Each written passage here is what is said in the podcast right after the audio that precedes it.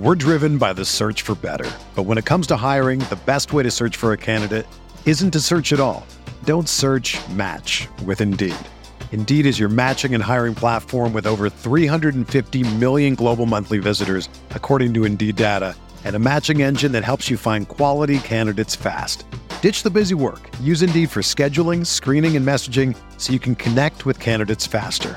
Leveraging over 140 million qualifications and preferences every day, Indeed's matching engine is constantly learning from your preferences, so the more you use Indeed, the better it gets. Join more than 3.5 million businesses worldwide that use Indeed to hire great talent fast. And listeners of this show will get a $75 sponsored job credit to get your jobs more visibility at Indeed.com slash BlueWire. Just go to Indeed.com slash BlueWire right now and support our show by saying that you heard about Indeed on this podcast. That's Indeed.com slash BlueWire. Terms and conditions apply. Need to hire? You need Indeed.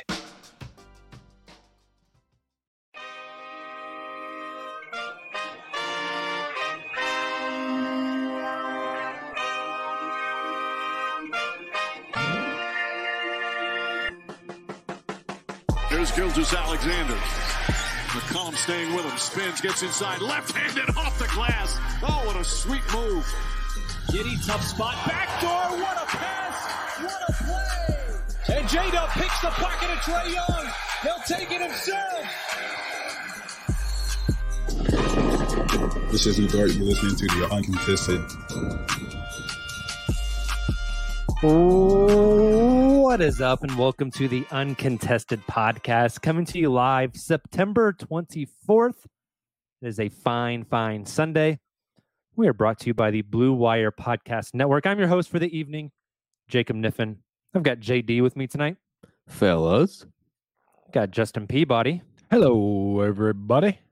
and Tayler Peterson is here. Fine Sunday indeed. TU wins, Sooners win, Chiefs win, Travis Kelce and Taylor Swift are official. I mean, what a Sunday. Or what a weekend. Are you personally invested in the Travis Kelce Taylor Swift relationship? I am because it could potentially affect the uh, performance of my favorite team and my favorite tight end. Uh, This is true. I'm Usually this- when- yeah, Celebrity pop stars get involved with athletes, it, it ends well. it goes downhill. It goes real downhill. Shout out Were to you Tony about to say athletes, I, Justin? I don't know what, what I was about to say. I mean, uh, it, obviously Taylor Swift is in the tight ends. We'll just leave it there. My God. Hey. Zing. I've been Well, ready to that- make that joke for a while. on that note, quick announcement before we start the podcast. We want to let you guys know about a very cool event that is on the way here in just a couple of weeks. Actually, it's the day before Chet versus Wemby preseason basketball, My God. and that would be Thunder Fan Fest is coming up. Going to be an awesome event. Um, I know that JD and Justin and Tayler and I have been looking into it, talking about it. Uh, Justin will not be able to make it. Uh, I believe JD has some sort of family engagement, but Tayler and I will be there. Um, JD, Justin, just real quick, some things you're, that you wish you could make it to FanFest for out of all the events that are going on. I really want to see what's up with the uh, OKC Street Ball Skills Challenge. I would have loved to uh, participate in that um, and see video of others participating in that. I think that'd be a lot of a lot of fun. It's a cool area they're going to be doing this in, and I know on some of the courts, uh, I think they're doing some designs from local artists. I would love to see that also. Uh, so yeah, sad I'll be missing it, but hope I feel like video. Silva secretly has like street ball skills, like hidden white chocolate moves or something. White I'm just not- professor, or what was his name? The professor. Professor? Yeah. Yeah. That's what they call me. Uh, Good times. yeah, I, I'm with you, Silva. The the court design aspect I think is super cool. Um, being a designer, obviously, I'm gonna nerd out on that. I'm excited to see what artists they get they have brought in for that. Uh, also, food trucks, like food truck row, sign me up. Um, I love food trucks because you get a little bit of everything. I can get like uh Korean pork bowl and ice cream and tacos and pizza like all together. I don't quote me on that. I have no idea what trucks are actually going to be there, but you get a little bit of everything. You get to taste some local flavor, so that'll be a lot of fun. Definitely. Also, the first 1,000 fans at FanFest are getting a limited edition Thunder hat made by Shopgood OKC. Solid. Very That's pretty dope. I'm gonna Very try to be one of the first thousand people down there. That's for sure. Uh, the Thunder entertainers, the drummers, the Thunder girls, uh, the raindrops, the dancers, all of them will be out. There'll be tons of stuff for little kids. They're gonna have like inflatables and all these little stations. So it's a family-wide event. Again, this is on Sunday, October 8th from 5:30 to 8:30. So go check out Fu- Thunder Fan Fest. Then when you get home, turn on your YouTube page, check out the uncontested live at 9 p.m. It'll be awesome. If you want to go, you got to register at nba.com slash thunder slash fanfest. We'll drop that in the pod description link and on the YouTube. But once again, that is nba.com slash thunder slash fanfest, Sunday, October 8th, 5.30 to 8.30. It's right outside Paycom. That website link will have all the information you need. But come hang out. It's going to be a good time. Get you fired up for season 16, boys. Nuts. Crazy. Season 16. Right around the Thunder- corner. the Thunder are old enough to drive. Amazing. It'll get you fired up because the next day at Paycom is Thunder versus Wemby and the Spurs. Cannot wait. It's going to be a blast. You guys ready to talk some basketball? Yeah. Ready. Yes. So, not a lot of stuff out there. Like, we're not going to discuss the Dame trade, the potential Dame trade. Like, every single podcast that talks about basketball has talked about the Dame trade. I don't want to talk about the Dame trade. I'm getting tired of Dame. I thought we would talk about a, a lot of people are to the point where they're they're discussing when are the Thunder going to make a trade? Like, not to cut the roster down, but to push the chips in. When are they going to go get a guy? I believe that everyone on this podcast has maybe a little bit of a different viewpoint of when slash if that will happen. But in order to make a trade, you got to have assets. Thunder have a ton. Now, JD and I were talking earlier today. We've done podcasts before. Every Thunder podcast has done a show where they rank the assets. Like, here's the most valuable thing they have to trade, all the way down to the least valuable. So, we didn't want to do that tonight. Instead, we are going to do a Thunder asset battle. Dun, dun, dun. JD, do we have like some uh, Pokemon battle music that we can play in the background? Um, Really put them on the Him on spot. the spot. we yeah. can keep Very reusing- specific We sound. can keep reusing the old uh, the mystery sounder that sounds like we're being abducted by aliens. Um, you know, things of that you just nature. click it every five seconds. Yeah. just keep it on. Yeah, let's not do that. No. The way this works is super simple. I am going to give you guys uh, this versus that. You tell me which of those two players, assets, whatever it is, has more value in the NBA if the Thunder were to make a trade with those two assets between now and the trade deadline. Okay, so we're not talking three years down the road. We're talking if they were to trade this or that right now, what would fetch you more on the NBA's open market? Make sense? Makes sense. Makes sense. Easy enough. I'm sure right, we'll overcomplicate it. one Tayler's here, 100%. I'm going to give you guys the That is first what one. I'm here for. you can debate amongst yourselves, uh, argue pros and cons. I'm not going to go to each person individually. First one, which asset has more value, Cason Wallace or Ousmane Dieng? Coming out the gate with a heater. That's Uh, what we do on the uncontested. That's what baby. we do. This this is an interesting question just because of the sample sizes, right? Like rookies, you can sell all the hopium. Like maybe there's a team that's super high on Cason and like really wanted them in the draft, right? Like had them had them high on their big board, really thought Cason was their dude and didn't get him, right? That can be very enticing. We haven't seen this guy play a second of NBA basketball. We we don't know what he actually looks like. There's a lot of indicators that point to him being a solid NBA player, but we don't know. We do know that Oos has shown a little bit. It's just a little bit, but he's shown it. And I think that to me makes him a slightly higher value trade asset. Um, but it, it's pretty close to a push for me. But I would say Oos because he's played NBA minutes, because we've seen him in summer league, we've seen him against NBA professional competition, and he's so freaking young that like that makes him pretty enticing if I were if I were scoping the trade market. Silva, you go. Yeah, I, so I've been thinking about this one for quite a while since since we put together the outline, and I've been I've I've flipped. Quite a while Uh, has some context. 10 Some it minutes like it's been ago. weeks. It's been weeks. It's like an hour and a half. It's been weeks. It's I've been been thinking hour. about It's this since the season ended. It's been Kinda. maximum two hours. oh, ultimately, I think I'm going to fall in line with Justin. Uh, I do think um, on paper you could see that Cason is supposed to come in and be plug and play. He should be better right now, impact wise, than Ousmane. Like you can make that argument for sure. Uh, but projecting upside and and as a prospect, I do think Ousmane has a higher ceiling, and we've seen bits of that ceiling. Um, so yeah, I, he's super exciting. He's been more. Um, if you compare him to a guy like Poku, I think Ousmane has shown less uh, chaos. Uh, the things we want from Ousmane are like tenacity and things like that, and I, I believe that can be coached in. So Ousmane's going to be my pick here for trade value. So while I don't disagree with the choice that each of you made, I do disagree in the sense that it's close. This isn't close to me at all. Uh, when I I originally saw this one here a couple hours ago, Ooh. Silva and Jacob put the outline together, it's Ousmane Dieng by a mile. And the reason Wow. is, and again, full disclaimer, I am not low on Cason Wallace. I like Kason a lot. I think he'll be a solid player for this team. But if for me, and maybe I'm a little too biased and a little too thunder lensed, uh, Maybe. given the past couple of Don't seasons, right during the rebuild, but I would 10 times out of 10 rather go for a 6'10, seven foot wingspan player who can do a little bit of everything. Uh, he grew up a point guard or a lead guard, I should say. Uh, grows into this this long, length, lengthy body.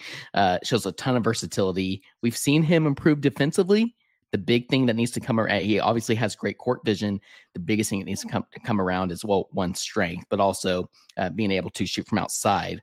Regardless, I have a lot of high hopes for Ousmane. And I think that archetype of player not only fits so well in this modern NBA, but also like there's just so much more potential rather than a high floor kind of player like Casey Wallace, who again I think will fit in great with this team moving forward. But like Us just has so much more upside. A player, the archetype of Oos has so much more upside. So because of that, 11 times out of 10, I'm going with the Ousmane Dieng type player rather than the Casey Wallace.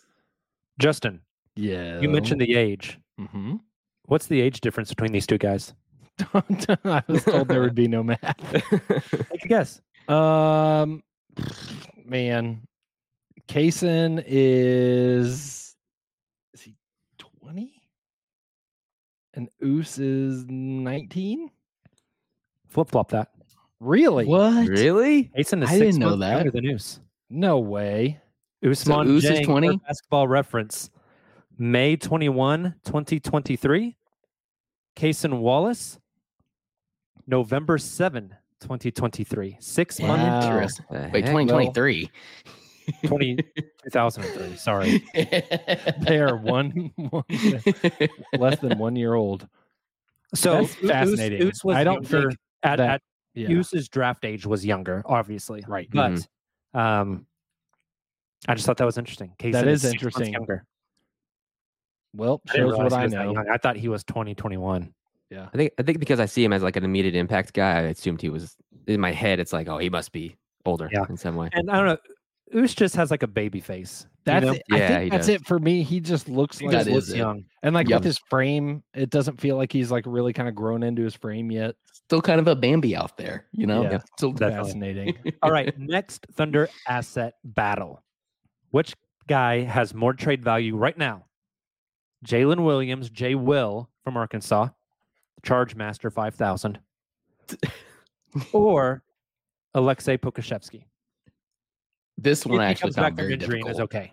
Right. Right i so again like going back on the the comments i made on the previous one with Cason versus ousmane dieng personally i still would take poku because of all those same reasons. That being said to justin's point when he mentioned like there's no really real sample size when you have these rookies who come in with poku not a lot of sample size there either. And not as much sample size i don't think. Maybe a little more negative sample size because he came in so raw and he's been injured compared to a Jay Will who came in smaller sample size but performed really well. Like just shows that he can be a solid backup big in the league. So like I think if you given all that into consideration, if those two are, are, you know if Sam Presti puts each of those players on the on the trade block, I almost wonder if Jay Will maybe would have more uh more value currently. interesting. I think it's Poku. I think teams when they're looking at the trade market, like Jay Will has done some nice stuff, but is it enough to like be like, yes, that's the guy I need on my team? With the age, with where they're at in their contracts, like give me a swing. Poku's shown me enough to be a swing. Like I, I again, I want to bet on potential. Give me the the Poku potential. Whether or not it plays out, like fine, depends on what you pay for him, I guess. But Jay Will just doesn't feel like he's moving the needle for any teams. I think I'm I'm gonna have to go with you. This one was close for me also, but because we're discussing like trade assets, I think you do have to take the swing on Poku and see see where that ceiling actually is. So some people in the chat are bringing up a good point. Poku due for a new contract the end of this year. That Does that play a definitely role affects the value. Yeah. Yeah. Totally. I Depending think on how Jay Will on rookie have to pay for contract. Yep. Yep. Uh, although Jay Will is on a second round rookie contract, so it is up a little bit earlier. Um, Mm, I think yeah. he's got two more years instead of three. Yep. Yep. yep. So it's interesting. cheap. Okay. I like it. Next one. I know which direction Silva's going. Here. Let's I think Silva has to start us off then. Silva does have to start us off here. Which asset would get more value on the open market right now? Kenrich Williams or Vasilije Micic? Uh, I'm gonna go with Kenrich Williams on this one. Um, I think uh, it's very valuable to have uh, wings that can play good defense, shoot threes, um, make passes off the dribble. Uh, Kenny offers all those things and is very valuable to this Thunder team in particular. And also, we talk about every single year how many playoff teams could use Kenrich Williams right now. A lot of them, and there's a reason for that. And uh, that's why I'm going with him. Micic is just an unknown, an unknown. I think that's fair with Kenrich. Like we hear it all the time, right? They've acknowledged that like offers are coming in, calls are coming in for Kenny Hustle, and that's that's not nothing. Um, similar Yeah. to what I said about Jay Will, it's like Kenrich. I think could actually like move the needle a little bit for those teams that are kind of looking for that like last piece as they make a playoff push. But I'm going Micic. Rookie deal with what he's done in Europe. Like again, this is like based off today. In three Yeah, months, he yeah, could yeah. look like a total flop, and that that changes the total conversation. But like, give me the hopium, give me the swing. I think Micic coming into the NBA, like, who knows what that could be? You that could be a gold mine for somebody if they landed the the asset of Vasilije Micic. I, I like that, but I am going with Kenrich uh, and and with Silva for some of the reasons you mentioned, Justin. Just the fact that we heard rumors last trade deadline that Kenrich could have fetched an actual first round pick. Like there's first round pick offers again, not super high first round picks, or you know probably highly protected. Regardless, that's pretty valuable. In regards to Micic, who I think if he could have fetched a first round pick, I'm not sure he would be on this roster this season, and probably would have been his, his rights would have been traded last season. So for that reason alone, just due to this exercise, I'm going with Kenrich. But I agree, this is a really fun one to visit again this time next year. I like it. That's good stuff. Next one. Which of these two has more value on the open market right now? Which is interesting considering one of them was on the open market 12 months ago. Aaron Wiggins versus Isaiah Joe. Another tough one. It's really tough. Uh, It's I like guess we chose these pairings for a reason or something. Yeah, you, you, wow. you We've all are, are fairly five decent at this. You guys are still surprised by the I content I, come up with. And Jacob was a teacher for even longer than that. Uh, Shout out, shout out to JD for helping with the content tonight. hey, Well done, fellas. well done. I'm going to go ahead. I'll, I'll kick us off here. Uh, I'm going to say Isaiah Joe. I understand. Isaiah Joe, who like got cut last year Yeah. from the 76ers. Correct. And the reason One is again, trash. this isn't my opinion. This is uh, who I think has the most value based uh, currently for this exercise. This is quite literally your opinion. It's okay. my op- this is my preference. Ah, okay. okay. There it is. That's the right term. It's not from the heart; it's from the mind. Got it. Understood. there. It, yes. Thank you. That's a sounder. Thank you so. Yeah, we do need that sounder badly for every segment of mine. Uh, I'm going to go ahead and say Isaiah Joe. I understand that Wiggins can do a little more and is that like three and D versatile wing that every team looks for, but teams want shooting in the NBA. And every time you listen to a national podcast, it almost makes me roll roll my eyes because I'm I don't necessarily see Isaiah Joe having a bigger role for this team this year. But every time you listen to Zach Lowe or an athletic podcast, it's like, and they also have Isaiah Joe coming off the bench because he put up some big numbers and and did some uh, some big scoring games off the bench. last season. So I think Isaiah Joe probably has the highest trade value, but I'm curious your all's thoughts as well. Silva, you want to go? Yeah. Nobody wants to go. I'm also gonna I'm also gonna have to choose between my my heart and mind here. Uh, I, I would also have to pick Isaiah Joe. I think he does. It, it's just kind of a uh, sell high situation, and he offers a Yeah. premium in the NBA and a. He, I mean, what did he shoot for most of the season? Forty three percent, some some insane number like that. Um, yeah, I think a, a, every team in the NBA could use a guy like that on their team. And Wiggins is more of a jack of all trades, Kenrich Williams light type of player. I don't think Wiggins' value on the market matches what Wiggins' value maybe to the Thunder is. Yeah, well, and that's even to say, like, I don't know Good how high his that. value is on the Thunder transparently, but like the national scope of the NBA, like they, they just haven't seen Wiggins in the way that Oklahoma City has.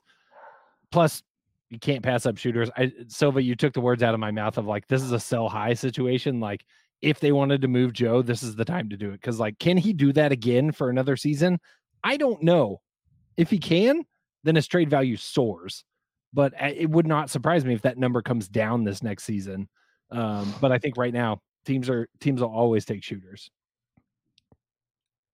Real quick before we move on, Isaiah Joe, Aaron Wiggins. What's the difference in games played last season?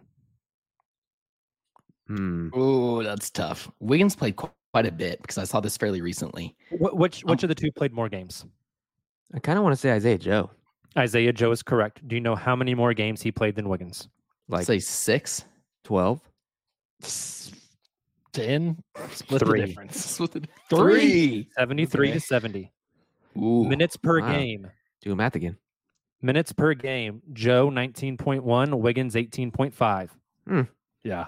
Three point percentage. Joe 40.9, Wiggins 39.3.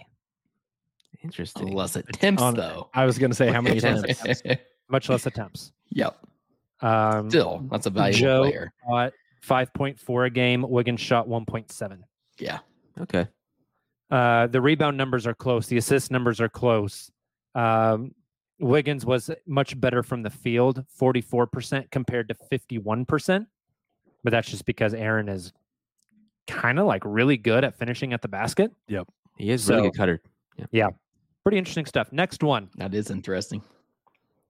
Which asset has more trade value on the open market right now? The 2026 Houston pick, which is protected one to four. If the if the Houston keeps the pick, all OKC gets is two seconds. Or the 2025 Philadelphia pick, protected one through six. It rolls over to the next year, protected one through four rolls over to the next year protected one through four. So the Thunder have three chances to get a number one pick. So again, it's the 2026 Houston pick or the 2025 Philly pick. Which has more value right now? This is scary. Uh, this is also it's a difficult choice for me. Um, See, this Oh, one's easy for me. God, is it re- okay? Maybe you, you guys gotta Extremely go easy. first. I Okay, don't- No, is it no, then, no. Tayler? Oh no, yeah. If, well, I, I feel bad because I kicked this off on the last one. Uh, easily for me is a 2025 Philly pick, and the reason for Okay, that is cool. 2026. We're talking three years from now, right? Um, that is going to be a young up and coming team. We love to talk about Houston tree build versus Thunder tree build, but the truth is they have a lot of talent. They have a great head coach. That is a team who's really going to be gunning for it to make the Those are playoffs. also opinions. I think they will be more competitive at that point. Now, Philly's a big market. They always could be competitive, but you have all the turmoil with James Harden right now and the whispers about Joel Embiid. So that's only two seasons from now. And two seasons from now, if you're trying to do a rebuild after Joel Embiid, like that could be a very valuable draft pick. It may not be, I don't know, top like five per se, since this one is what, or sorry, top seven, because this one's one through six protected, but it could be a top 15 draft pick. And that's two seasons from now when the Thunder be a lot of really, really competitive. Okay. So I'm going very easily with Philly. I tend to agree, and it's it's all about trajectory. Uh, I think Houston in general trending up, Philadelphia in general trending down. So in the next few years, if you follow that trajectory, like you said, Tayler, Philly could be in a rebuild. It's a gamble for sure on either of these teams, but I think Philly, because of that, and because of what Jacob said, where you get three chances potentially, I think that makes makes that one a little more valuable in my eyes. I think I'm going to lean that route too. I, I think I was overthinking it and thinking like, okay, are, are they both going to be in the lottery? And Don't if let so- us persuade you, Zola. and I Come was like, if so, where could they be? But you're right about Houston. Like, there's by 2026, they will have some, their talent will rise to the top at some point. In And- and theory, In theory, top is generous, but they will the- at least rise. the top on that roster, I should say. right. yeah, Um, yeah. Yeah, and no, Philly, uh, their their their near future is looking a little bleak. I think. So, yeah, Philly. Interesting. So all of you go the Philly pick in 2025. Next one. Which asset has more value right now? Lu Dort or Davis Bertans plus the 2024 Utah pick, which is top 10 protected. That's That's got this some rollover as well. This one's more tough for me, for sure. Uh, oh, uh, I need to look up sal. You don't have salaries pulled up, do you, Jacob? Uh, Dort is like 18 per, Yeah. and then Bertans this year is like 18 or 19, and then next year is a partial guarantee of five. Okay. And then Okay. Jacob, what did you say Mhm. the 2024 Utah pick is protected? It doesn't have to be It, exact. it, but it's uh, top 10 protected this year. I don't know what the rollovers are though. perfect. I'm gonna go with the Bertans and and and the Utah pick. I think uh, mostly because of the expiring money on Bertans' deal, um, and that pick being a sweetener. We don't know what that pick's gonna be exactly. Could be Lotto. Probably will be Lotto. Um, yeah, I think teams will value that all that expiring salary more than just Lu Dort, who I don't know how many teams I would pick where Lu Dort would be a starter. That'd be an interesting exercise. Um, but yeah, yeah, Bertans for me. And I'm, I'm not, it, this isn't my answer, but I, I do feel like this one's like close to a push. Um, I, I certainly wouldn't bet on it if I were a betting man, which I am on occasion. However, Hello, little Tayler lore. Bertans in the 2024 pick. That's an expiring salary, like Silva mentioned. It's a lower commitment. Plus, you have a very valuable pick in the near term. Like right now in a vacuum, I think that probably is the correct answer. Still, Dort is a very valuable contract given what he signed for long term, uh, his contributions for a team, and also the potential salary cap continuing to rise. So that is a really tough one, but I'm leaning with Silva. I agree. I think this is one that could change drastically this season potentially. Like, what if Davis Bertans can't play basketball at an NBA level this season? Like, yeah, we saw he- he looked solid in FIBA, but we know that doesn't always translate. Um, I think seeing how he like, does he still have it? Can he still bring it? We know what Dort can provide on the court, and teams could value that. I, I think it makes it interesting to see how it plays out this season. But as of right now, I'm going Bertans and the 24 Utah pick. All right. Too much agreement tonight. I don't like it. Where's Nick? Next one. I had a, we had a hard time building this one. What has more value on the open market right now? Josh Giddey or the 2025 Miami pick, which is lotto protected, rolls over the next year unprotected, plus the 2026 Clippers unprotected, plus this year's 2024 Houston pick, protected one through four, plus this year's OKC pick. Jeez. Recap it real quick. Giddey or 2025 Miami, 2026 LA Clippers, 2024 Houston, 2024 OKC. Oh, that is. Eh, four. First of all, Four firsts. I I think what this just shows is how high Giddey's value may seem. Yeah. right? We went Or- four picks instead of three because they traded three for Oos on draft night. Yeah. Yeah, that's a fair so I wanted to put, and that was pick 11. Josh was pick six. So we went with the four picks. that's good good context because when when I think about like trading for like a superstar player, you usually see like three to four first round picks. Some of those are pick swaps, and like you see that here, and it's like who would trade that for Josh Giddey? But like in in reality, I again that's that's well done by you two. I think I'm still going the picks route just because of the tremendous upside that some of those picks particularly the 26 LA Clippers pick, uh, combined with each of like potentially two first rounders with Houston's uh, and OKC's 2024 first round picks. That's just so much upside, so much uh, currency. So what we what we refer to with these draft picks in the league. That's not because I don't love Josh. Like eh, this is very very tough for me. What do you guys think? I'm going picks. I wanted to disagree with Tayler, but it's the picks. it's the picks, and for the sim for similar reasons as to some of the players we were talking about earlier. It's it's hopium. You can sell the hope of those four first round picks, whether any of those right. Like say a team gets those four picks, there is a very real chance they draft no one better than Josh Giddey with all four of those picks. Yeah, but there's a chance that you can convince yourself of that they get four players that are better than Josh Giddey, right? Like Yeah. in an ideal Yeah. world, that's not a crazy scenario. or even just four Josh Giddeys. Or four Josh Giddeys. I need Or like Presti drafting for one Josh that. Giddey and three rotation guys or something, right? Like that's very real. It's hard to overstate, I think, the the enticement of picks because of like the unknown aspect of them. It's the reason they're the currency of the NBA. JD. Yeah. Again, I wish I could disagree, but it's the more the more I think about it, and we the more we say it out loud. Four first round picks. It's a lot of hopium.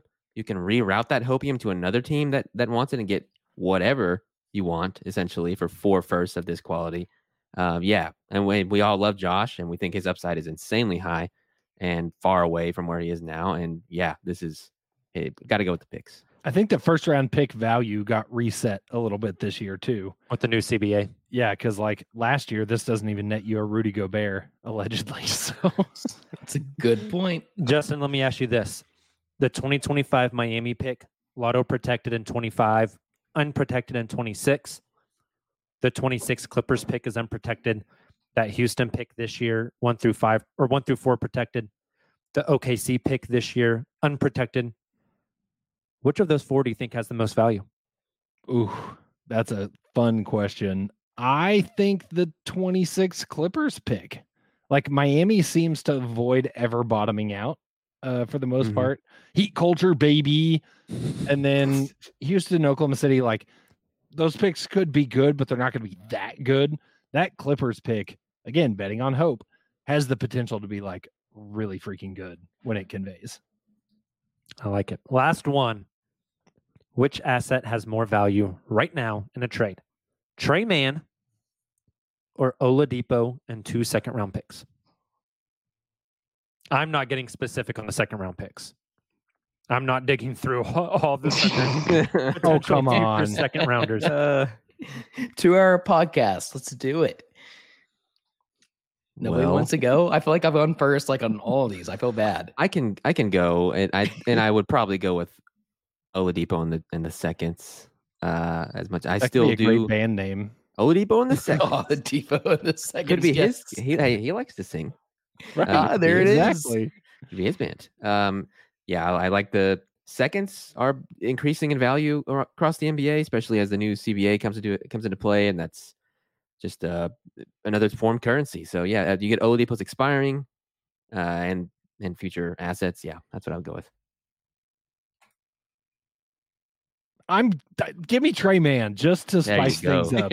Um, give me Tre Mann. I think he's he's shown on film against NBA competition like where his ceiling's at. Have we seen it consistently? Not so much. But let's let's sell that to teams, right? Did you see what he did in the garden? Let's go get it. Like bring that to your team that that microwave scoring ability that he has. He just needs a little work to, you know, refine his game, but get him in your building, get him in your system, and he could be a great role player. That was convincing, Justin. He just Thank needs reps. It He was. just needs, he just needs hey, reps. You know. uh, Just- friend of all of ours, uh, personal friend of all of ours, as well as friend of the podcast, Matt Clarkson, who gave me a code to Blue Sky earlier today. Shout out, Matt, Heyo. wow. because I had some technical difficulties with uh, X.com, formerly formerly known as Twitter. He also says Trey, no one thinks Depot is coming back, and that's a fair point. However, I'm not thinking about uh, Depot's potential impact on the floor. I'm thinking more so along the lines of the salary. And again, this is this exercise is in a vacuum, like currently, right? We aren't talking about long term. And so because of that, I'm also going with Silva and going with the depot puts the two seconds because that is an asset. The the salary matching of Depot's contract plus two additional seconds that can get you a legitimate player rotation piece who can play for this team. So uh, I'm going to go ahead and side with Silva here. Thanks, Tayler.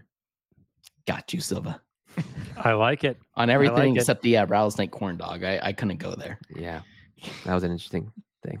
I didn't realize when you sent that picture that it was like Me too. rattlesnake. Oh, it meat. was. Yeah, I thought it was was. like rattlesnake sauce or whatever. That's what I thought. Like, top. ooh, Yes. spicy ranch or something. It's And then I rattlesnake got there meat? today. Yeah. Oh, oh 100%. I, I got to the I, I literally I was ate going to go and get it for that same reason because I thought it was That's just a corn dog with spicy sauce.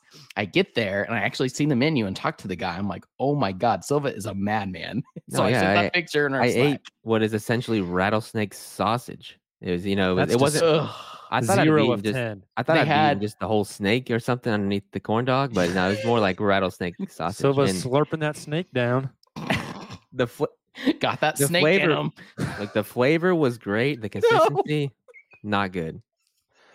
Of the rattlesnake. They also corn dog. had No, gator. They had alligator uh, corn dogs. Um, they had. I'd like, eat gator before I ate rattlesnake. Oh, I've had Yeah. fried gator. It's great. Yeah. This is like gator sausage, and I just I couldn't get there. Couldn't get there. anyway, sorry Now for you the, all know. uh, the major aside. Now you all know. Silva, when are we getting the Poku picture? You know, I'm soon. I've working considered- on coordinating it with my friends. we were, we were. I- Well, it's more of like a can I align everyone's schedule and how far do we want to go with it? You know what I mean? all far the way is the correct answer. That's the thing. I would like- like, to make it publicly known on the podcast that Justin still owes me a uh, a 1K run. okay, listen. It was 101 degrees today. Now I get it. I get it. Wait I'm it's cool. waiting for the weather to remember that it's fall. I also don't think I own any of the items you requested that I wear. There's a Goodwill somewhere in Texas, Justin. Justin's is not much of a cowboy. Justin has to wear jorts and a denim jacket with no shirt underneath. For Oh his my one God. K. boots. Didn't you say boots? Yeah, if you just go running shoes, I'll be happy. Okay, good. 'cause Yeah, that that that that made my unfair. shins hurt just thinking about it. correct. So you dressing up as Kid Rock? We're going to go to our first break of the night. On the other side, we are going to rank rebuilding teams that are in the same tier as the OKC Thunder. We'll do that on this other side. Stay with us.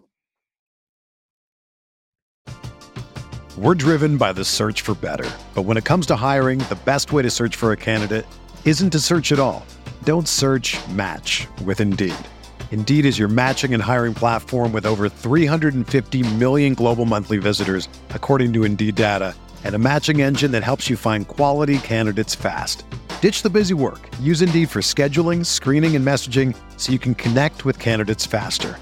Leveraging over 140 million qualifications and preferences every day, Indeed's matching engine is constantly learning from your preferences, so the more you use Indeed, the better it gets. Join more than 3.5 million businesses worldwide that use Indeed to hire great talent fast. And listeners of this show will get a $75 sponsored job credit to get your jobs more visibility at Indeed.com slash Blue Wire. Just go to Indeed.com slash Blue Wire right now and support our show by saying that you heard about Indeed on this podcast. That's Indeed.com slash Blue Wire. Terms and conditions apply. Need to hire? You need Indeed.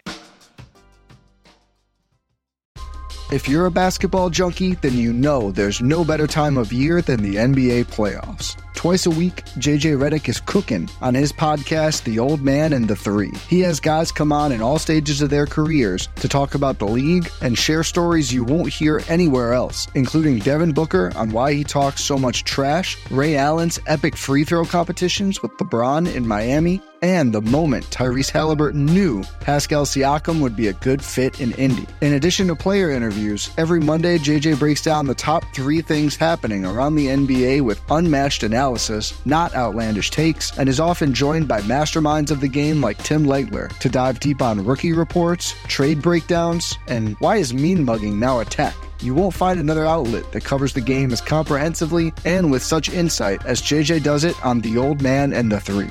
Make this your companion podcast during the playoffs. Listen to The Old Man and the Three ad free on Wondery Plus or wherever you get your podcasts.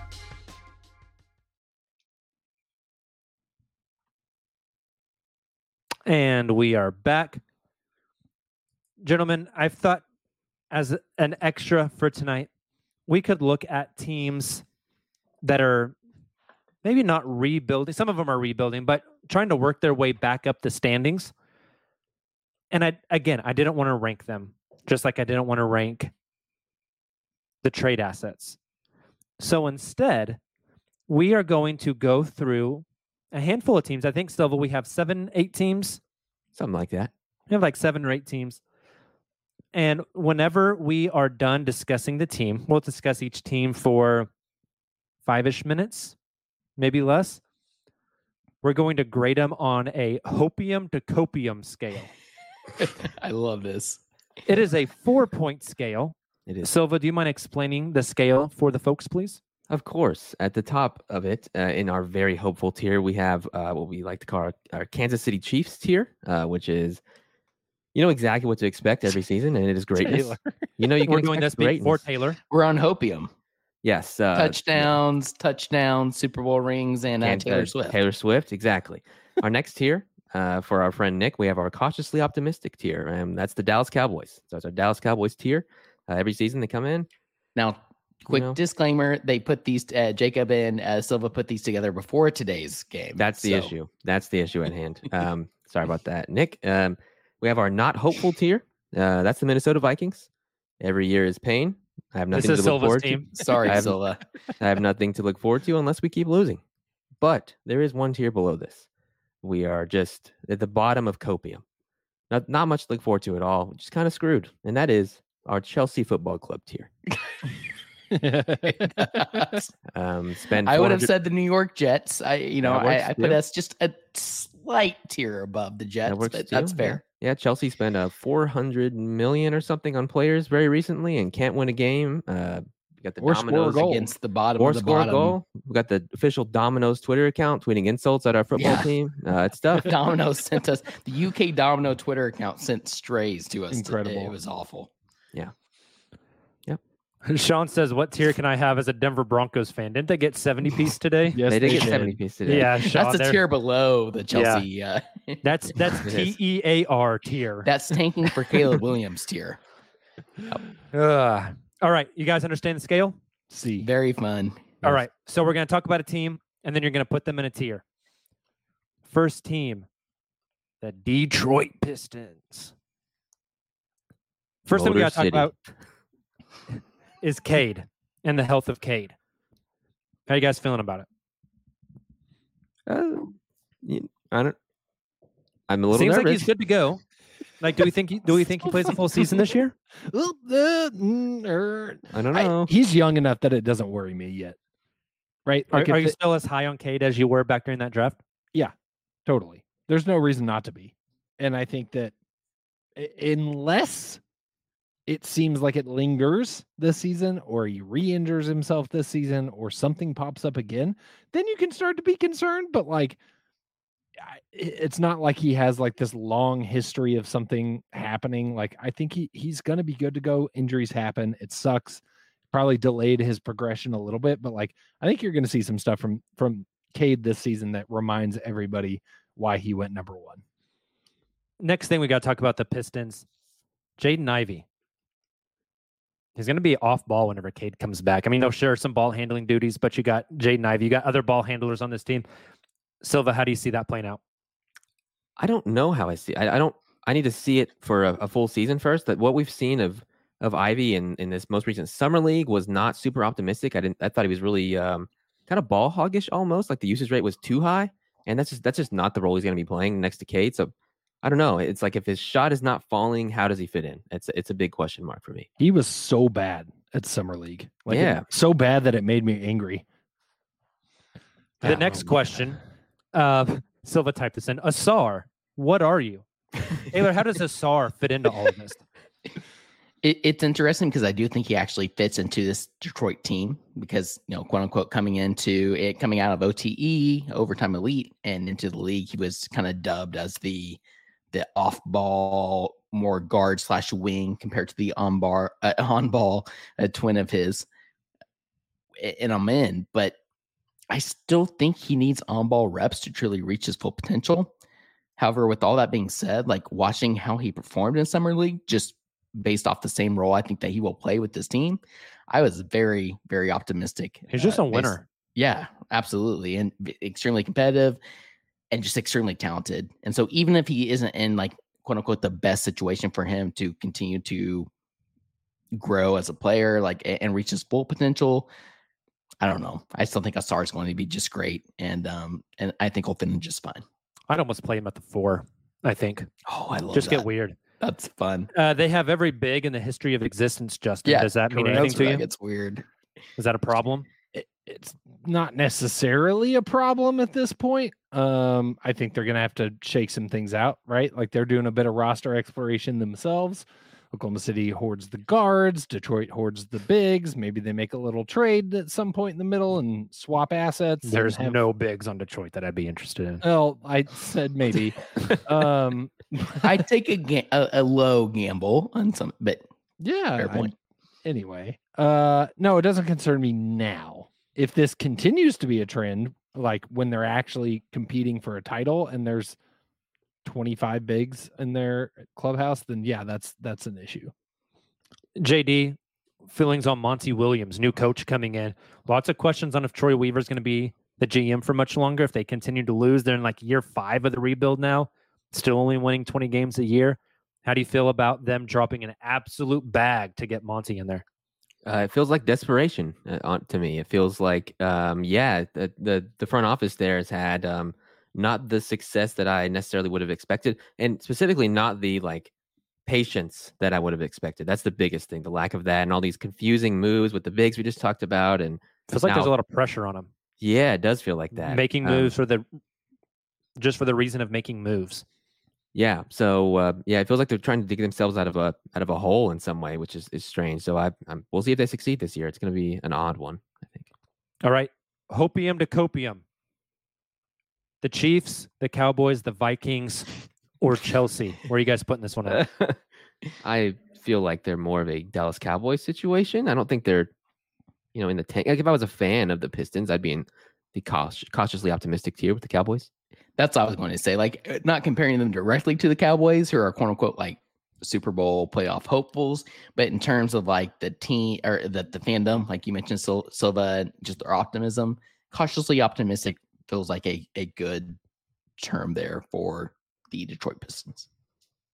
Sure, let's go Cowboys. um, my, Plano native is a little, uh, rightfully so, a, a little skeptical. the, I'm still trying to reconcile cautiously optimistic and the Dallas Cowboys together. Right. Um, uh, no, yeah, I think the the the descriptors that both Silva and Tayler put forth, I think those are accurate. Right, there's some upside to look forward to in the future. They're not doom and gloom like some of the bottom tiers. Like they they have some stuff some stuff cooking. So it's a a wait and see situation to see what it what it actually turns into. I love it. All right, these next ones we're going to try to go a little bit faster on just because if we keep this pace, we're going to give the folks a two and a half hour podcast. And speaking of pace, What's wrong with that? Speaking Oh, of pace, good we got the. Indiana Pacers next. Justin, I'm going to Wow. off kind of the notes I have for the Pacers. You choose what you want to talk about. All right. okay, Uh, we have Tyrese Haliburton, a star. love them.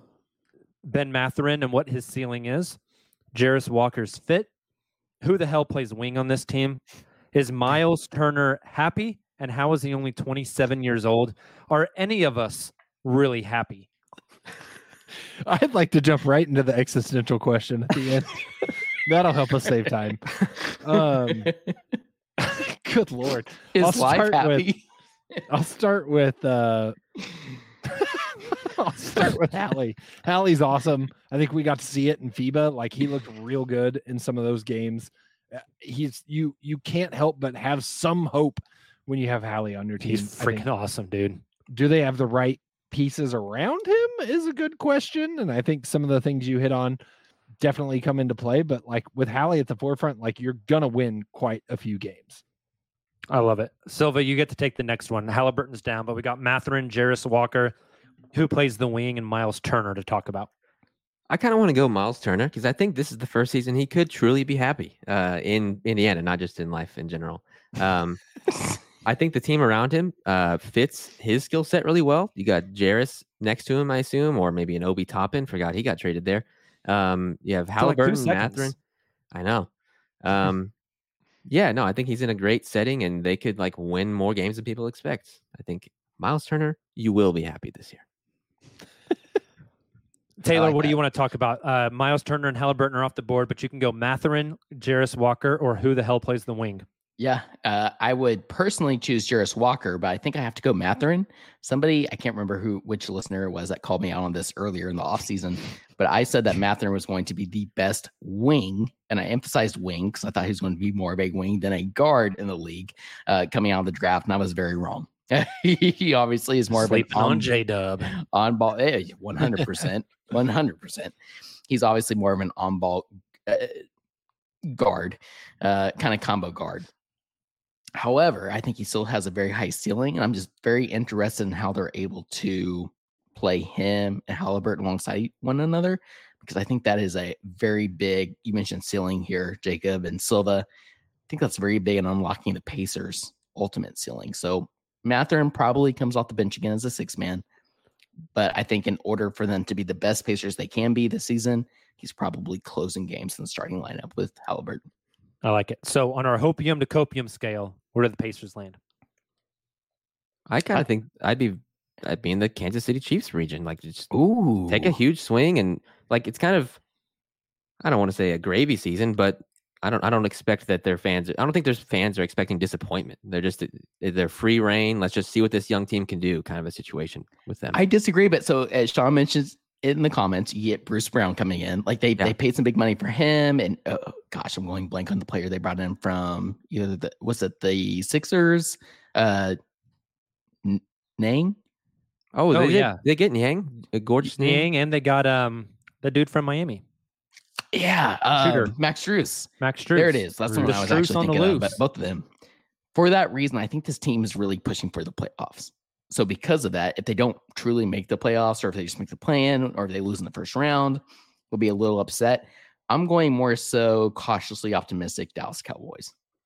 Everything you just described is the Dallas Cowboys making the playoffs, losing in the first round. That is Trading for players. I hope Nick does dead on.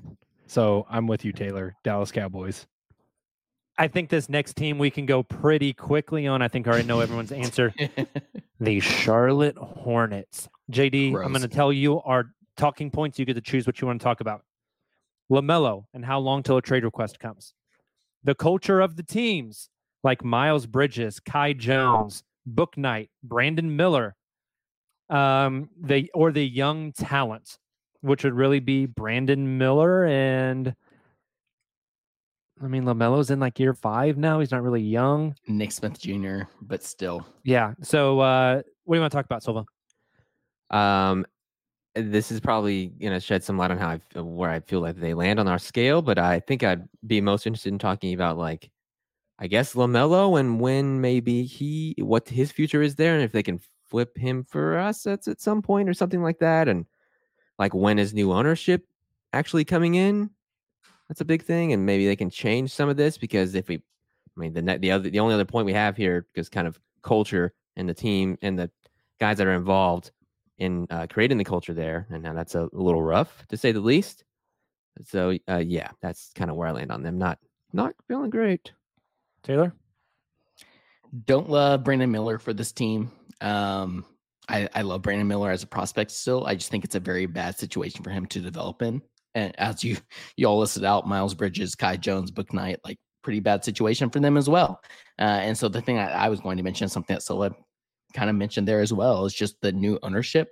I think that is very important to monitor. And does that create a more positive culture? We talked so much about that with this Thunder team moving forward for the Hornets this season. That's that's kind of the thing I'm monitoring and wanting to mention. Justin, you got the culture question then. Can new ownership take care of the culture that bringing back a guy like Miles Bridges, having apparently Bouknight waking up in his car with a gun in his hand, uh, Kai Jones being maybe the weirdest dude on the internet, Like, Might that, be on drugs, like is that culture salvageable? not as currently uh, constituted. And I worry that new ownership probably needs to like act sooner rather than later if they actually want to change the culture. I'm there's a number of guys on that team, many that you just mentioned that I don't think you can have around if you want to have a winning culture. I mean, at this point, like go get Kevin Porter Jr. if that's what you're after. He'd fit right in. Don't. No, I'm not gonna go there. I should, I you have- I thought about it. You thought about it. He and Miles Bridges Anyway, have yeah. the same style of charges. Yep. you Yeah, know, it's- so it's it's, awful. bad. Maybe that leads to Really chemistry on the court. Yeah, stop. We're all going It's really Chelsea here, yeah. Uh, yep. it hurts Very that you so. that you yeah yeah. Next one. um, I believe Tayler gets to kick us off here. Tayler, the Orlando Magic. Here are your talking points. You get to choose one. Upside of the bigs slash wings, specifically Franz and Paolo Banchero. How does everything fit together? Do they have a point guard? And how do you feel about the draft pick of Jett Howard? So you want to talk more- about wing slash bigs, point guards, or Jett Howard? This is a more uh, fun and more optimistic one compared to the last one. I'm going to go ahead and say point guard because they're very stacked uh, in all these areas, but really uh, in the in the wing position, I think the point guard is the biggest question mark here. They draft Anthony Black, who I loved, loved, loved as a prospect for longtime listeners of the Uncontested. But like, I, I almost wonder if you needed more of a. I- He's a great playmaker, but he's also uh, kind of a Josh Giddey archetype. And I wonder if you needed more of a combo guard who could score as well. So that's something to kind of keep an eye on. Um, you know, again, Suggs is somebody who I was pretty big on here a couple drafts ago, but has struggled. Fultz has really emerged. Uh, Cole Anthony's already been trade rumors already at this point of the offseason. So for all those reasons, I think the guard position there for the Magic is a big question mark. Like, how do that? How do they address that moving forward? do they quote unquote push the button a little sooner uh you know heading into the trade deadline or are they a little more patient with it as i think they should be over the next couple of seasons I like it. Justin, which one do you want to take? the uh, similar thoughts, Tayler. I'll address the the fit. I think overall, similar place to the Thunder. Like, I don't know that we're quite to the point of addressing fit. Like, I think they're still in roster exploration phase to an extent. Like, just bring interesting guys in and see what you have. And the more you get through your system, the better. And sort out fit over the next few years. I don't think the team they have now has to necessarily be like the perfectly perfectly constructed team. It's just like finding cool guys that can fit in your rotation that bring interesting things to the table. Very similar to what the Thunder have been doing. JD, you want to talk about the wings for a second? Slash bigs. Yeah, uh, that's there's a ton of excitement for them there, and there's also a lot of uh, it's it's a little crowded. I would say you have Wendell Carter, who's like an awesome big kind of an Al Horford type. You have Paolo, obviously, Franz, bunch of just giant dudes. Um, fortunately, I mean, we'll see if I think Paolo's shot developing will really help things out there. Franz, I have no idea. I don't know where his ceiling is. He's like awesome. Um, yeah, that's where a lot of that's where most of the excitement is for this team, and the most of like what their fans can rally behind and know for sure will be good. Yeah, it's looking good. Hopium to copium. Where are we ranking them? I feel pretty dang hopeful about this one. Pretty, Yeah. maybe even maybe even. I, I was kind of thinking uh, another dallas cowboys cautiously optimistic because they're not like a full-on playoff contender who are super confident but uh, a lot of optimism for this team I'm with you. Agreed. I put them right on the edge of Cowboys versus Chiefs.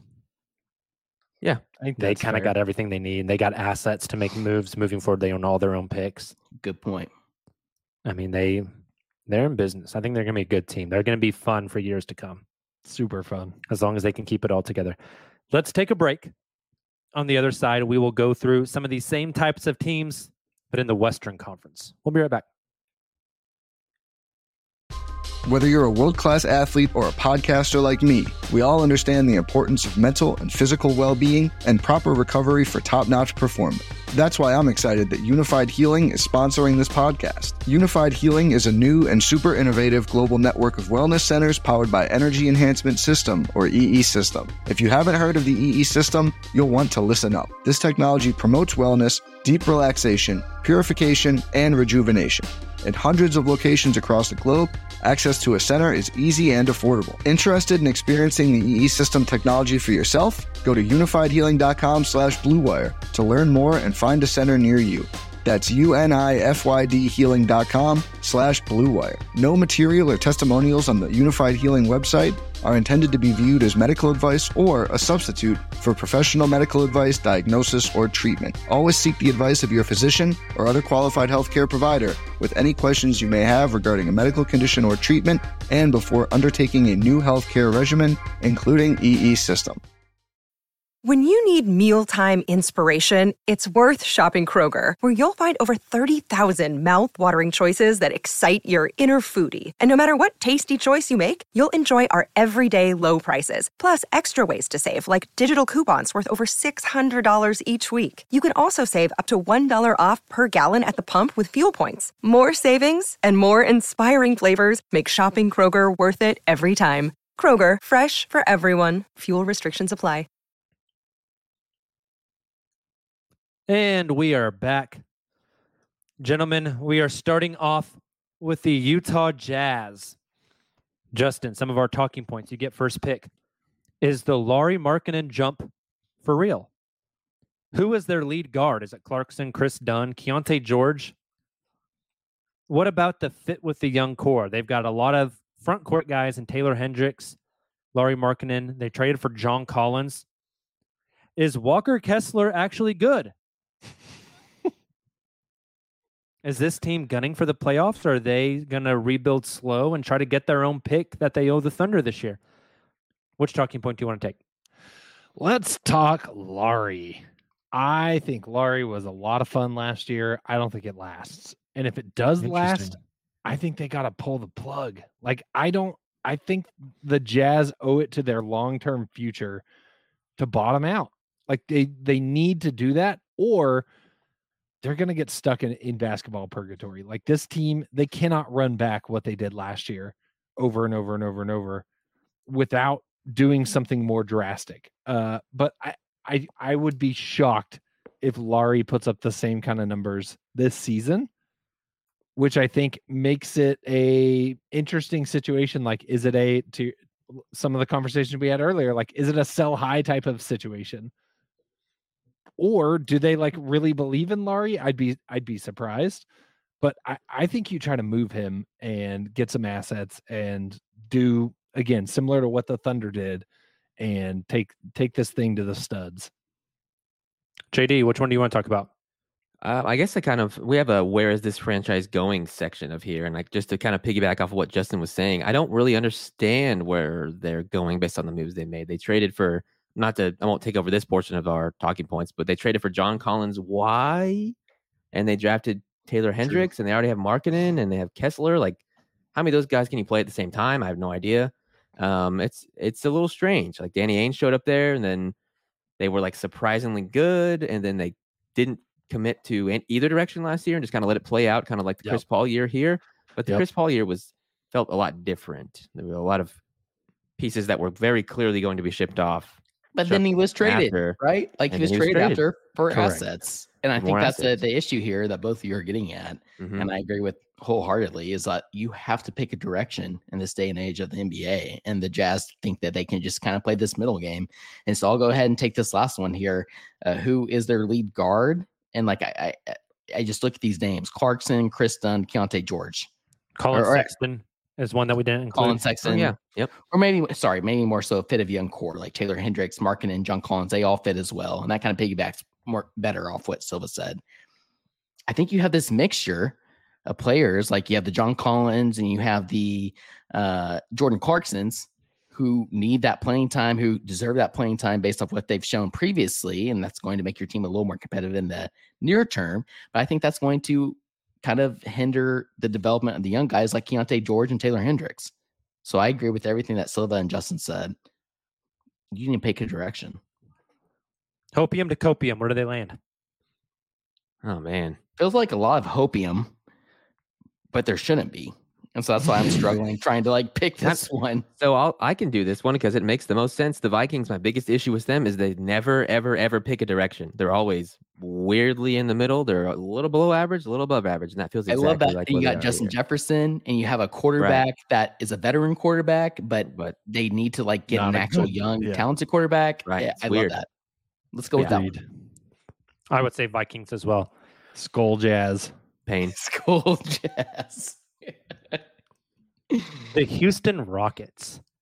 Gross. JD, you get to kick us off. Some talking points. Who starts? What about the culture? Bringing in Ime, got Dillon Brooks, KPG still on KPG, KPJ still on the roster.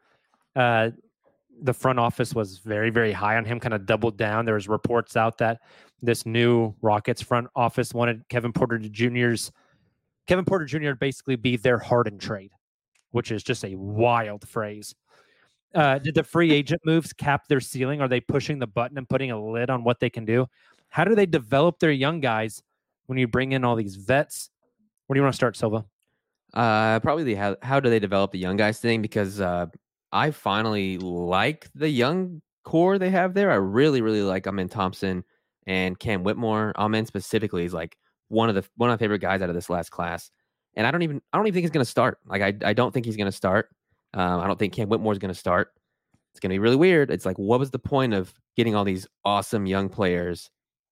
To are you just you're just not going to play them now? Like what what is the deal there? So uh, it's strange, and I don't know. Can imagine Fred How Van they're gonna- signed all that money just to come and not play, right? Right. Right. Exactly. Right. So I'm super curious what their starting lineup's going to be, honestly. Taylor, which talking point do you want? I mean, I think that leads really well into like, did free agency moves cap their ceiling? And honestly, that kind of ties into the next question as well. But in, in case Justin wants that one, I, I won't tie it in here. Um, like you mentioned, like you have Dillon Brooks, you have Fred VanVleet, and how Jack does Landale. Jock Landale, and like you, you still have young guys like the guys that you all mentioned, Thompson, uh, Jalen Green, um, Alperen gosh, Sengun. Sengun. And Jabari Sengun will play, Jr.. and, and Green will play with some of these guys. Jabari Smith Jr. will play with some of these guys, but there's still conflict there, right? And and I think this front office thought that they could just bring these guys in, it would elevate these young guys and like bring them into playoff contention because they want that money. But that's not necessarily the case. So again, that's something I'm really keeping an eye on. I, I don't feel good good about it. Justin? I I agree with everything you guys just said. I think the hardest part right now is how do you divide these minutes and feel good about it? And like eh, kind of building off the the who starts question, right? You have all this young talent that you obviously want to get minutes. And then you just dropped a Brinks truck for Fred VanVleet and Dillon Brooks. It's like they're to have to get minutes. And I, I don't know if they're thinking about it I was thinking about this the other day. Like the Rockets almost feel like they're trying to do the Warriors like two eras thing, but in reverse. of just Mhm. like we Yeah. had all these young guys, like let's just bring in the veterans and like get them exposed to that. I don't think it's gonna work like they want it to work because it, if I'm that front office with all those young guys, I want them playing as much as possible. Does that mean I'm going to win a lot of games and make the playoffs? No, but it means those guys are going to get a lot of NBA experience very quickly compared to sitting on the bench and watching Fred VanVleet and Dillon Brooks or playing alongside Fred VanVleet and Dillon Brooks and taking a reduced role. Like, I don't think either of those make me feel great if I'm a Rockets fan. And if they start the vets and plan to play the young guys off the bench and the young guys come in and squander leads because that's what young guys do. Right. And then the vets are pissed because they're losing and, Uh-huh. and playing an uphill battle. And the young guys are getting a negative experience. I don't know what they're doing. Yep. Well, I'll tell you what they're doing is their ownership told them it's time to win. Sorry, go spend the money. Yep. We need and then money. you're you're handcuffed. And so you're you're you're not good and you're not developing to get good. You're just in the mud. This is very clearly a Vikings one to me. Yeah. Agreed. Agreed. All right, our last, maybe second to last West team, San Antonio Spurs. Taylor, you get to kick us off here. How long for Wemby to come online? Who is their young core? Guys like Keldon Johnson, Devin Vassell, Wemby, Sochan. How slow will they take the rebuild? Is Wemby really just going to play the four full time? I think That's the, that's the word. He's playing the four. He's not going to yeah, play five. one hundred percent. But One hundred percent. Uh Wemby's the low low hanging fruit. I think that second question kind of answers itself because I I think you guys nailed that with the young core. Although I would love Devin Vassell and OKC if they could somehow. I think that is a player I'd be willing to spend some assets on. That's a quick aside.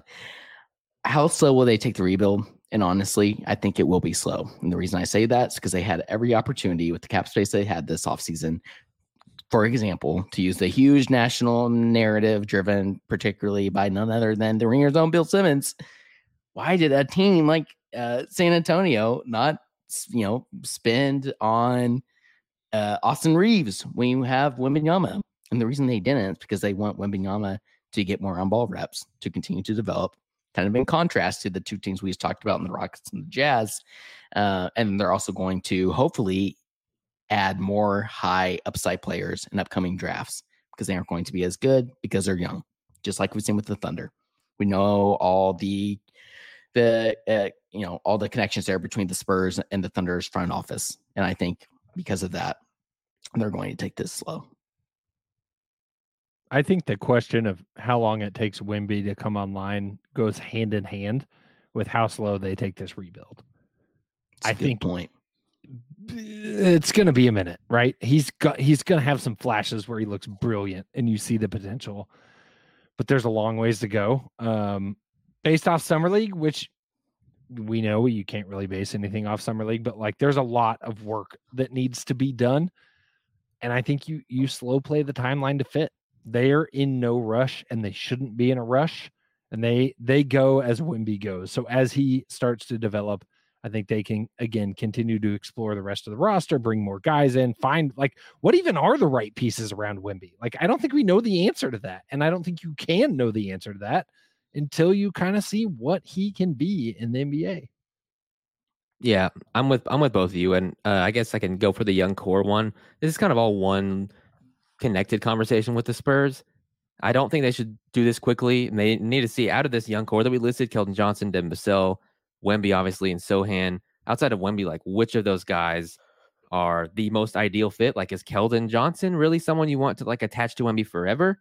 Um, I don't know. That's they're gonna figure it out slowly. It's gonna be a weird dynamic, similar to kind of where OKC is now, where the national media I think is gonna be like, when is Wemby gonna win?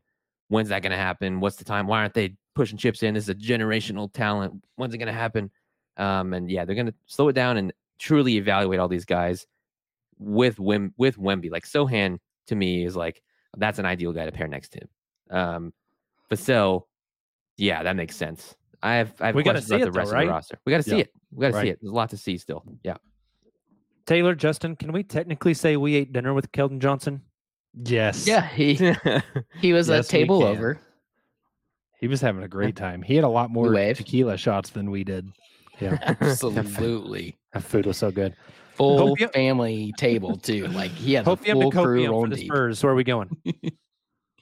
Oh, Uh, Kansas City I mean, Chiefs. Y- yeah, we got one. Yeah, I- you're right. Yeah. Yeah. You got got, one, baby. Taylor Swift. Y- yes. yeah. All right. Before we get out of here, bonus one. I don't want your opinions. I want you to put yourself in the shoes, national NBA narrative, fans of other teams, NBA junkies in general. If I brought on 10 people who weren't just being trolls onto this podcast, Dan Favale from three days ago, um, Zach know. Lowe. Z- Zach Lowe, a uh, uh, the timeline guys from the Phoenix Suns, uh, whoever, and we brought on ten guys and did this activity, but with the Thunder on our hopium to copium list. Where do you think they'd rank OKC? Uh, Chiefs. I like. I kind of think it's the Chiefs. I do too. And, and again, not making the correct the, the the direct parallel there to the Chiefs, who are like Super Bowl contenders. This team is not necessarily right, now an NBA Finals contender, but, But in terms of the, the- hopium, we're talking about the hope of it. Yeah. right? I, I I would agree, especially based off just what we've seen nationally, the the national narratives throughout the People are eating this team up right now. That's what Yeah. I was going to say. Is i if you did this exercise a year ago, I think it looks very different. Like the gap between where Thunder fans would rank them and the national media would rank them, I think would be a lot wider. Based off what happened the end of last season, FIBA, everything that's gone down this offseason, I think there's a lot of people that that are riding the hopium for this Thunder team that I, I'd be very surprised if it fell much lower than that top tier. I agree. It Makes me feel good. We're gonna have a fun season, guys. Agreed. and it Cannot is wait. it is right around the corner. Hey, you know what wasn't that fun? Was hearing uh, horrible situations in the NBA linked to some of my favorite sports teams. Uh, Shout out the Vikings. Unfortunate. Well, Sylvie, you can pump the outro music. We can we can start getting out of here. A week from tomorrow, October second, we have media day. So there's gonna be tons of content. Don't know yet if we're gonna podcast next Sunday night as normal or next Monday night, so we can talk about all the media stuff. Uh, that might make a little more sense. So stay tuned for that. We will be here this coming Wednesday, though. Do not forget Thunder Fan Fest, October 8th. It's going to be a blast. Go to NBA. I got to get the website again. Yeah, yeah, yeah, yeah. NBA.com slash Thunder slash FanFest to reserve your spot. Get there. Be one of the first 1,000 people outside the Paycom Center to get your limited edition hats. Get some food, do the skill challenge, hang out, see the Thunder Entertainers. It's going to be a blast. Preseason right around the freaking corner. Two weeks away. We're going to be talking basketball. It's going to be awesome. Can't wait. If you guys aren't already, make sure to subscribe to The Uncontested wherever you get your podcasts. Follow us on YouTube, Twitter, Facebook, Instagram, TikTok. We'll be here with you guys for the whole season. It's going to be a blast. Have a great beginning of your week. We will talk to you guys Wednesday. Until then, as always, Thunder up.